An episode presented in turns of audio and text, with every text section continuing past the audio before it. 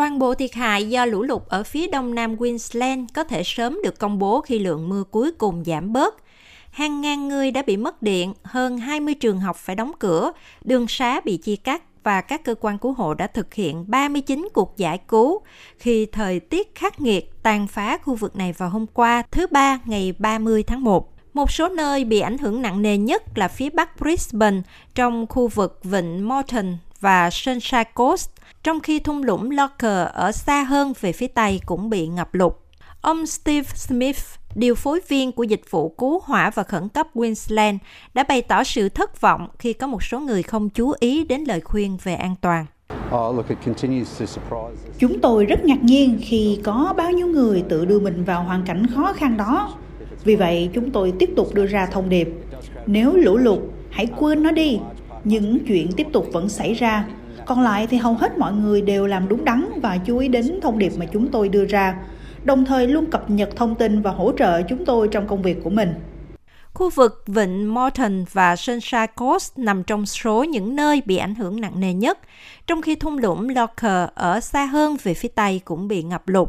Dịch vụ cứu hỏa và khẩn cấp Queensland QFES đã sơ tán 27 người, trong đó có 14 trẻ em khỏi Wara ở Western Downs vào tối thứ Ba, sau khi cảnh báo khẩn cấp được đưa ra cho vùng Mile Creek. Thung lũng Samford là khu vực bị ảnh hưởng nặng nề nhất, hứng chịu 3.000 mm lượng mưa chỉ trong 3 giờ. Hàng chục ngôi nhà được cho là bị hư hại, chỉ tính riêng ở Bray Park. Thủ hiến của Queensland, ông Stephen Miles cho biết chính quyền đang đánh giá thiệt hại và chuẩn bị bồi thường. Hiện tại, Thủ tướng và tôi thông báo rằng chúng tôi đã kích hoạt các khoản thanh toán khó khăn cho những người ở Bray Park bị ảnh hưởng bởi lũ lụt. Nhưng chúng tôi hy vọng các vùng ngoại ô khác sẽ được bổ sung trong suốt cả ngày nay vì khi chúng tôi đến và thực hiện các đánh giá thảm họa đó, vẫn còn lũ lụt xung quanh Beechmer và một số nơi khác. SES đã nhận được 300 cuộc gọi yêu cầu hỗ trợ hầu hết ở khắp các vịnh Moreton và bờ biển Sunshine. Tôi có thể xác nhận rằng bệnh viện Carpenter và bệnh viện Carpenter Saylet bị ảnh hưởng bởi lũ lụt ở Carpenter và hiện nay đã mở cửa trở lại hoạt động bình thường. Ở Bắc Queensland, chỉ còn 300 gia đình không có điện.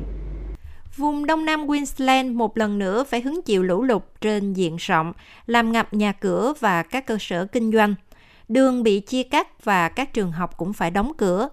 Nhà dự báo thời tiết Laura Boken từ Cục Khí tượng cảnh báo sẽ có nhiều mưa hơn. Những ngày còn lại trong tuần có xu hướng mưa nhiều hơn. Chúng ta sẽ thấy nhiều cảnh báo thời tiết khắc nghiệt hơn. Các khu vực có mưa trên diện rộng, lượng mưa dữ dội hơn dẫn đến lũ quét. Mực nước hiện đang giảm trên khắp khu vực Western Downs bao gồm cả ở Derby và Chanduway, cho phép mọi người tập trung vào công việc dọn dẹp sau lũ.